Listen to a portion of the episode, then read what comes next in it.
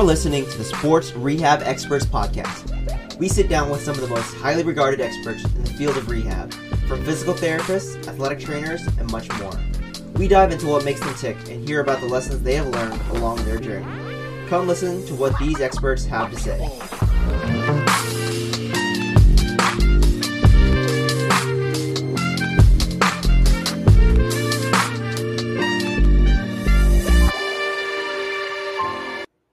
Right, welcome to the ne- newest episode of the Sports Rehab Experts podcast. Today we have University of Cincinnati residency coordinator and director of rehab, Jim Tursak. Jim, welcome in.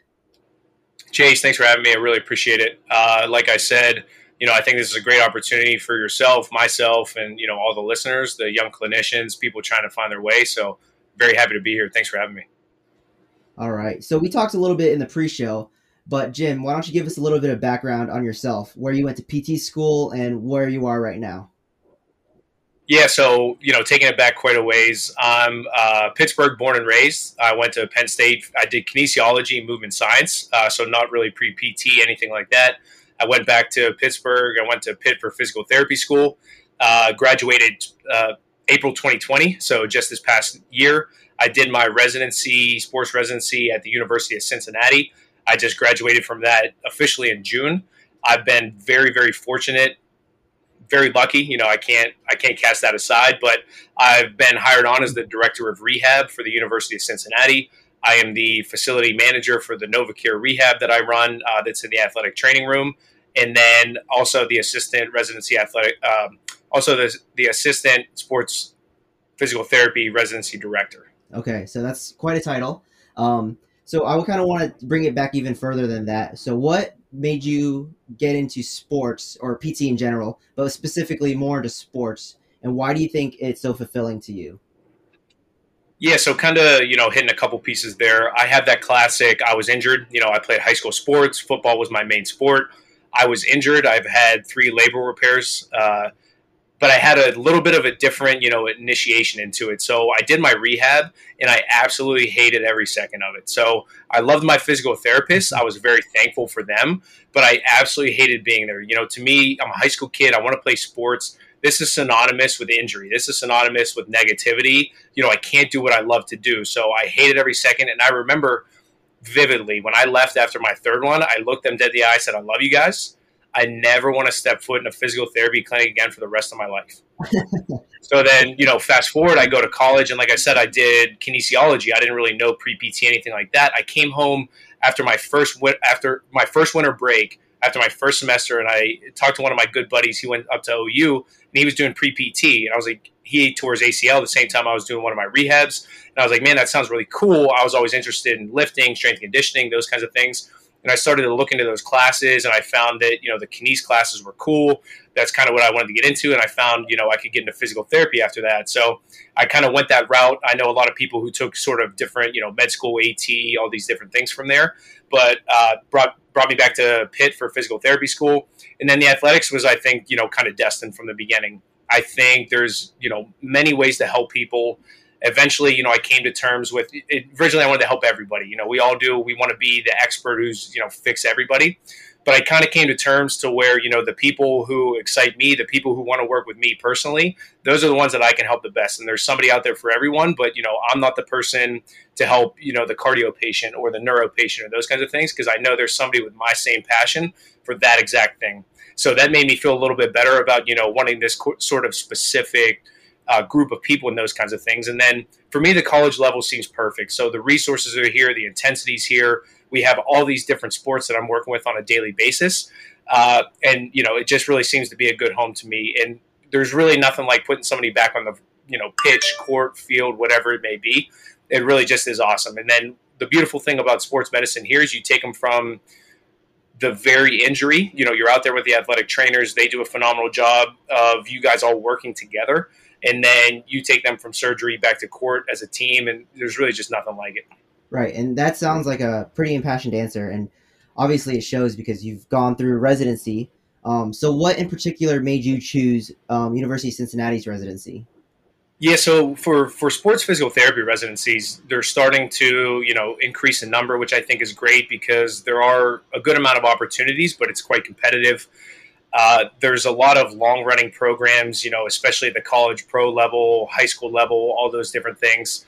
Uh, for Cincinnati, for me, like I said, the the college realm really seemed to be number one that I that was my interest, and they really seem to have the most sports immersion. Um, you know, you're in the way that we have it set up, you're in the athletic training room essentially 100% of the time because our NovaCare clinic is the athletic training room. So I treat community patients every single day in the middle of all the athletes. So we're very fortunate in terms of that. And then, uh, you know, you get to go to practice every day. You get to travel with the teams. You really get to be part of the team. I'm talking to the docs every day. I'm in, you know, surgery every week. Those kinds of things. And I didn't really find another you know program that provided that similar or exact real immersion opportunity, and it's you know couldn't have worked out any better. So, I mean, you're in the position you are because you took a, a great opportunity. So, looking back at that one year of residency, what's one thing you think you learned that you don't think you could have found out or learned about without this residency? I would probably say, you know, it really is about that interprofessional team. You know, so I think there's a lot of things again in terms of I've communicated with athletic trainers in the past. I've communicated with uh, doctors in the past. You know, there's something that there's a difference between you and I. You know, seeing that person on the field, me taking the tent, us both taking them inside, us both talking to the the surgeon, all three of us coming up with a game plan on a everyday basis. Um, that's just completely different than you sending me an email and then me talking to the athlete and me telling them to tell you such and such it's just really, you know, it's that taste of that true sports medicine team. And again, it's, you know, adding in that physical therapy component. So also, you know, the, the opportunity and ability to be an advocate for our profession in this realm. So, you know, I, I kind of said, you mentioned the other day when we talked on, I believe, Instagram in terms of that takeover that I did. You know, one of the things that I mentioned is people ask about, you know, how do we get PT more prominent in the sports world or the acute world or the sports medicine team? And one of my number one answers right now is the people who find themselves lucky enough to be in it do a good job. So we need to do well, you know, because we need to be there to support other professions. We need to recognize our worth. We need to recognize their worth. We need to set a good example, and not only for the professionals, but also the students I get to work with on a daily basis. So, you know, I get to work with dozens of athletic training students on a daily basis too. And you know, I use I learn from them every day. I use them as a resource. I try to teach them as much as I can because they're the future of their profession as well. So if I give them a good experience with a physical therapist, then mm-hmm. you know they're all the more likely to have that positive outlook and that positive say, hey, you know, I've worked with a PT before and it was phenomenal. Instead of me trying to take things over and all that kind of stuff. So uh, I think there's just that intercollaborative, that interprofessional team, and also just kind of multi-level in terms of experience between students and people who've been in it for about 50 years. And so I think that's one thing that kind of has me questioning because you know in PT school we come out as generalists. We don't really focus more on sports. Um, so we don't really have that much exposure to the athletic trainers. Like we never really work alongside them. So what to you works well when working with athletic trainers? Is there a certain like characteristic besides like communication? Like what in specific do you think helps with PT ATC collaboration?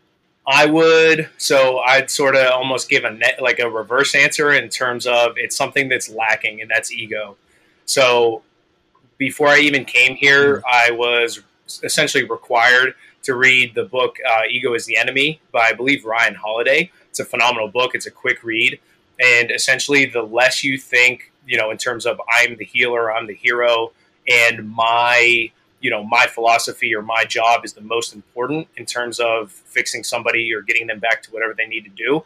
And the more you understand everybody around here is mm-hmm. here for a reason, the better off you're going to be. So, again, I agree 100% communication is absolutely key. Um, constantly all the time. But you could have the smartest people in the room, and if all they do is butt heads, you're not going to help anybody. So as soon as you drop that ego and go, listen, I can help with this, and I understand you can help with that better than I could do it, then the person is getting 100% of what they need to receive on all fronts. And that's how you get people back safely. That's how you get them back quickly. That's how you get them back to the highest level possible. So as soon as you find a group of people that, you know, they drop that ego and they work well together, you got to hold on to that bunch. Right, and that's something you know from out from the outside looking in. Um, PT and ATC sometimes I, f- I feel like people kind of step on each other's toes or they're worried about stepping on each other's toes when I think open communication is, like you said, the easiest thing to what get the main focus of helping the athlete get back to whatever sport they need to do. Um, so, kind of talking a little bit more about the sports medicine team as a whole. Um, for your program, how is the sports medicine team kind of set up? Yeah, so if you're looking at the components uh, just at its core level, you know, just kind of rattling off, and I apologize if I miss anybody, but obviously athletic trainers, team physicians, and that's that includes the head team physician, the sort of uh, general family health type physicians, the surgeons. So we have general ortho surgeons. We also have specific, you know, foot, elbow, um, hand surgeons, physical therapists, obviously, uh, dietitians, psychologists. Um, strength, I you know, I'd, I'd, I'd lump in strength conditioning coaches as well. Uh, those are probably the most people that I can think of off the top of my head. And then it looks different every single day. So if you're looking at, you know, physical therapy and athletic trainers, we're involved in treatments and practice every single day. You know, no matter what team that is, an athletic trainer's covering mm-hmm. them, and then a physical therapist is either there to help on top of the staff or in the clinic doing rehabs, treatments, those kinds of things. And really a mix of both. You're looking at physicians and, and surgeons, we have a schedule for the physicians and surgeons to come over on a daily basis. So we know physician A is coming on Monday, uh, surgeon B is coming on Tuesday. So everybody who you have, you either need evaluated, a post op, a check in, we put them on a schedule and they're seen on a weekly basis. And then on game days, you know, it looks a little bit different in terms of, you know, the entire team's there for everything. So on a football game, per se, on Saturday, we're here at least six hours before the game. We get the entire field set up, uh, the clinic set up, pretty much, you know, we, we bring all the physicians up to date on you know, here's medications for the day, here's the people we're going to keep an eye on for the day, and then we all work at essentially 110% intensity throughout the game, throughout the competition, and then we all get together after the game. We debrief. Here's the imaging we have to do. Here's the treatment plans we have. You know, here's the guys to keep an eye on over the weekend, tomorrow, those kinds of things. And then we get right back into the you know wash, rinse, repeat. So it's and, and that's what I mean. You know, when we interact every day and every week with these people, it's you know it's not an exaggeration. Um, obviously, at the college level, we have you know the summer and winter breaks and those kinds of things, to where it probably dies off a little. But other than that, it's you know full go. So you, you mentioned something earlier about how you know for those that are in the sports PT realm now, it's kind of a responsibility to kind of best represent PT since we're a little underrepresented in sports medicine. So, what's one way or one piece of advice you would give to aspiring sports clinicians how to best represent the profession? again, kind of basic, but do your job. You know, don't don't try to overreach. Don't try to be the hero. Don't try to you know be the Swiss Army knife in terms of you know, hey, I, I made it into sports and now I need to do everything or I can do everything. Do exactly what you're there to do. You know, focus on that rehab component. Absolutely nail your job in terms of what's asked of you by the athlete and the rest of the staff that you get to work with. And again, they will be very much appreciative of that because whether that staff has admin responsibilities, whether they have you know game day responsibilities, practice responsibilities. They understand on a very base level that you are there to do rehab, to do physical therapy, to get that person better on that front. And if you're not even meeting that standard, then one, you're not helping yourself or the athlete, and uh, you're definitely not helping you know the name of the profession. So you know, be the best, exactly what you're trained to be, physical therapist that you can be and then build those skills on top and then get more comfortable in the environment you're in in terms of hey where else can i assist? Where can i help you on a daily basis? How can i help you in practice? How can i help you on friday nights? But again just showing up to those things and calling yourself a sports specialist is not going to be helpful to anybody. You absolutely need to nail your role know your part do that well do it consistently and then essentially proceed from there all right i think that's a great answer and something that's super actionable and very easy to do if you know for someone in the sports realm. All right, so kind of zooming out and like looking bigger picture. Now that you've been doing sports PT officially for about a year now, what's something that you view differently about sports PT than when you initially started? Uh, let's say at the beginning of your residency. I would say, you know, the the first thing that I normally think of at this level is, man, it's got to be complicated. Like, there's got to be so many, you know, formulas and you know the stack full of papers on my desk and and all these you know high complexity you know decision makings. It's it's the complete opposite. It's you know the basics rule, especially you know mm-hmm. what we enforce on during the residency is you know the first thing we do for each unit is anatomy, uh, physiology, biomechanics, uh, the histology of things, etiology of things. It really comes back to the main core components, and you need to absolutely nail the basics in terms of you know exercise selection, uh, timing of progression, understanding of that anatomy, understanding of why you're doing things on a very very base level, and essentially it's it's the sort of least complex thing. There's just a lot of it. And again, that's this thing that you need to get that base really wide and really solid before you can build on top of it. You know, there are an importance to high level decision making and, and very in depth understanding of all of these types of things. I'm not saying it's not important, but the basics are certainly the king. And that's where you're going to have the greatest percentage of your success and your consistency. And then the little minor decision makings and nuances, that's what comes with experience. You know, you talk about in the residency, you kind of go all the way back to basics, anatomy, biomechanics. So for someone um, that's not in a residency or just wants to be a better sports clinician, what's one way you would advise them to kind of keep up with incoming literature or new ways to you know teach progressions or teaching about periodization? What's one way they, they can do it themselves to kind of keep on top of all that? Yeah, so if you really want to, so obviously, you know, you can do your best to stay on top of literature, right? So if you're part of the AASPT, you'll be getting JOSPT in the mm-hmm. mail. Um, if you know you're fortunate enough to be part of a university in some way, you'll be able to look up all the journals online.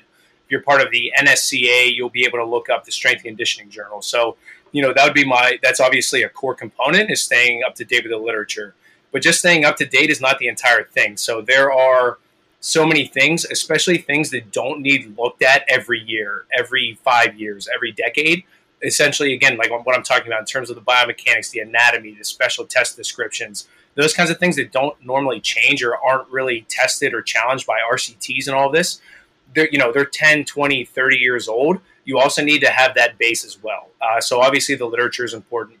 I think another massive thing too is understanding and doing a little bit deeper dive in strength and conditioning principles. So I'm fortunate enough to have a little bit of a strength and conditioning background in terms of, you know, I had my CSCS. I was a strength conditioning coach for a basketball team, for a high school basketball team. So I, you know, I've also put it into practice. Uh, I, you know, I look at the NSCA resources in terms of, you know, they just came out with the, the scientific. Um, I'm going to make myself sound, sound like an idiot. There's a, oh, a sports science. Um, sports being a sports scientist. So I think getting resources like that because if you're going to talk about, you know, building on papers that you probably had in school and didn't even know that they were required because that happens to me all the time. Mm-hmm. Um, you know, finding those resources is one thing, but then also diving mm-hmm. sort of a step to the side in terms of strength and conditioning research, strength and conditioning resources like the getting your CSCS or at least reading the essentials uh, for some of those things that you're talking about, diving into the sports scientists resources, I think is a is a massive step that most people don't typically take. All right. Well, I think that's all great actionable advice that you know most people can take. CSCS is you know readily available. Um, I took my CSCS last year, and I you know I haven't put it into use. I'm not a strength and conditioning coach at a, like a high school or anything, but the principles that I learned from there, I apply into you know daily practice, and I use them quite often. Okay, so I'm a big college football fan, so I kind of wanted to guiltily ask, or selfishly ask, I guess, um, what is day in the life of a home game day? Yeah, so I thought you were gonna put me on the spot asking for like, you know, the inside scoop. I, I started sweating in a second there. Uh, so yeah, day in the life. So you know, it, it may depend on the day. So you know, if let's so we'll give two examples, right? So we'll say home noon game, right? So home noon game uh, we got to be there six hours before. So here at Cincinnati, even for the home games, we stay at a hotel. So you stay at the hmm. hotel, uh, come over six hours before. We're getting here, you know, 5:30, 6 a.m. Uh, everyone's got their responsibilities, right? So you got to do your job. So you know, getting meds ready, getting you know any potential injections that might need, be needed for that day ready, getting IV set up, getting the locker room for the team up here set up and the halftime locker room down by the field, getting the field set up, uh, making sure there's if there's any treatments over at the hotel, getting treatments done, communicating back and forth with anybody who's still at the hotel with the team in terms of any status changes, uh, communicating with the physicians when they come in, Team gets here two hours before. That's when essentially the intensity picks up. Uh, they come in, they start getting tape, they start getting you know all these different pregame type ritual type stuff, last minute stretches, last minute you know clicks, pops, whatever they need. They go see the physicians. Our, our one of our residents' primary responsibilities is making sure all that stuff happens. So if this guy needs this you know medication because he has these symptoms, if this person needs this patch on their ankle, all those different things, he's checking that off. He's making sure that gets done. Um, and then you know game time. So that almost feels like you black out I don't think I've ever been so close to football without, you know, with watching so little football. So, you know, for example, uh, this last game, first play on the kickoff, two kids get hurt. I have to go facilitate that because uh, I'm on the sideline as well. I missed the entire first half. Um, so I'm out of the game for the entire first half. But down on the field, you're essentially, you know, back and forth to where when the offense is in, you're checking on the defense. When the defense is in, you're checking on the offense. So you're kind of running back and forth down the sideline the entire time. And, you know, you look up and first quarter's over. Okay, hydrate everybody, and then you're keeping everyone going. Of course, there's your injuries. You get people in the tent. Uh, you get, you know, your halftime goes by in the blink of an eye. Um, you hit your second half. You hit your second half, and then boom, it's over. And then essentially the team gets together after. We look at, you know, what major injuries did we have? What are we going to do about them? You know, who needs an MRI? Who needs an X-ray? Who needs this boot, these crutches, those kinds of things? The you know the immediate big deals, and then we look at you know who do we got to find tomorrow? Who was sore? Who was cramping? Uh, who was you know kind of like medium on the scale, and then everyone else we just do our daily check-in the next day. But then you know game obviously doesn't change for an away game, but say you're talking nighttime away game.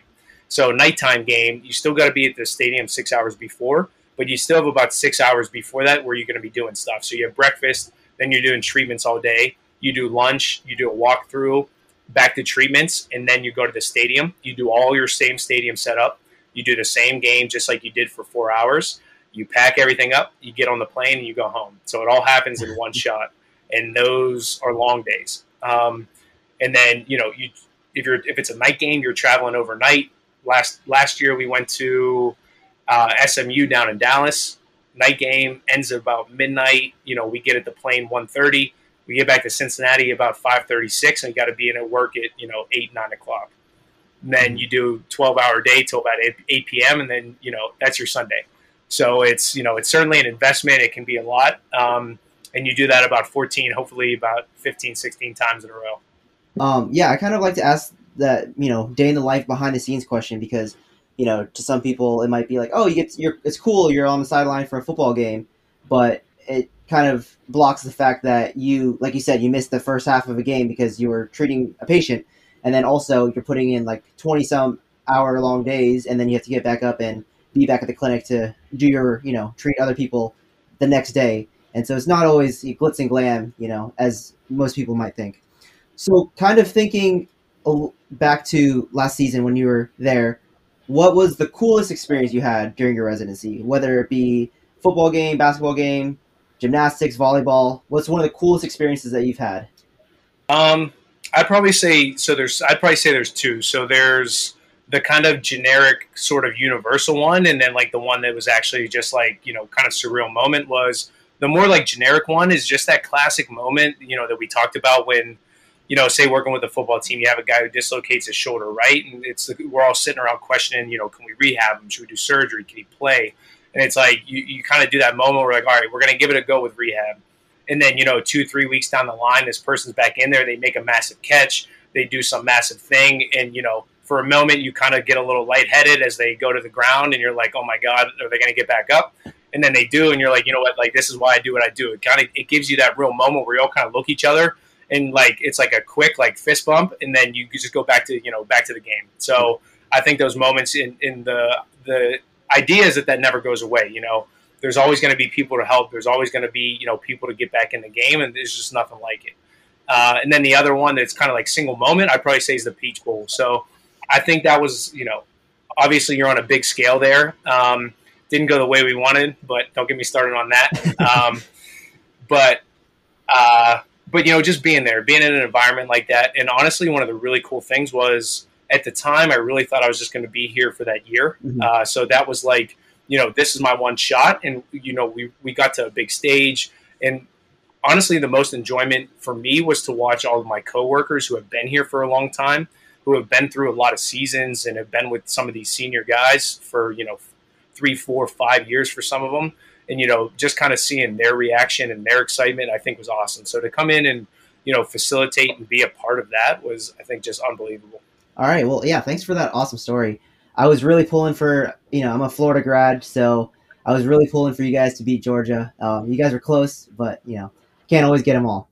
Um, I'll get. I got one more question. For, I got one more question for you, and then we'll get you out of here. Um, so, what's some advice that you would give to yourself ten years ago, as Jim in college, or even a little bit before that? What's some advice you would give that person?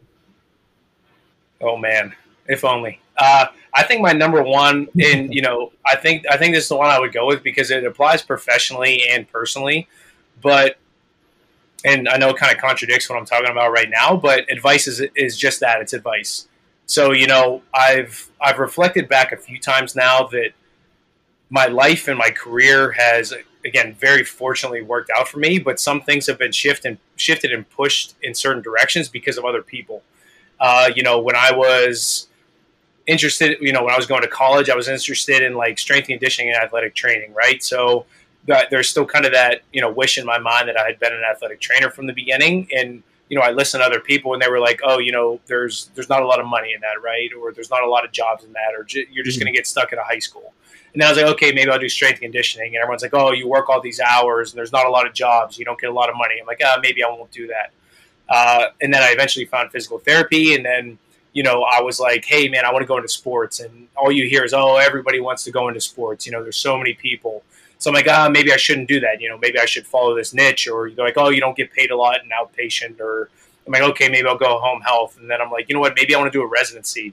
You know, that sounds intriguing. I want to push myself. I want to really get into it. People are like, oh, those are so hard to get into. You know, I've I've known all these people who you know have tried and they can't get in, and you know it's so competitive. And you know, if I listen to any of that stuff and in terms of you know what to do and what not to do, you know, I, I probably you know may not have ended up here. Um, but again, from now mm-hmm. on, anytime anybody tells me anything in terms of that's a bad idea, or you know, I wouldn't do that, or that's going to take so much time, or you know, that's very difficult. I just kind of go, okay, thanks, you know, uh, good, and I appreciate it. Again, it's not that it, it can't be helpful. It's just it's it doesn't really make my decision anymore. So you know, take that information in, listen to other people. But if you feel passionate about it, if you feel like it's a good idea, if you because you're you, right? If you know you're going to put that time in, if you if you go because my sort of personally famous line that I would go to is people be like, "There's not a lot of jobs in that," and I go, "All, all there's got to be is one," and that's you know I'm one guy. That's all it is, and I'll do the rest. You know, and and that may sound a little I don't know like arrogant, but it, you know that's just kind of the attitude you need to have in your mind in terms of you know I know that it's going to be hard. I know there's a lot I got to do, but I'll do it. Um, so you know, advice is advice. It's just that. Uh, do what you're passionate about. Do what you want to follow. Listen to other people, but don't do what they tell you to. Right, and I think I think that's a great message for anybody listening to it because, like you said, I mean that piece of advice about sports being competitive. It is competitive, but I mean you're here because you wanted to do it, and I think that's a great piece of wisdom, not advice, a great piece of wisdom for everyone that's listening. Um, on that note, Jim, I really appreciate your time. Um, like you said, you were telling us about your 20 hour days and you carved out 30 minutes of your time to talk with me um, and drop some drop some knowledge. So I really really appreciate that. Um, is there anything that you would like to plug, like your Instagram or Twitter or anything like that? No, I don't think anybody wants to follow me unless you want to see some goofy stuff and just me talk about Bearcats. then, um, yeah, I mean, you can follow me if you want. You'll find me eventually, uh, but I don't.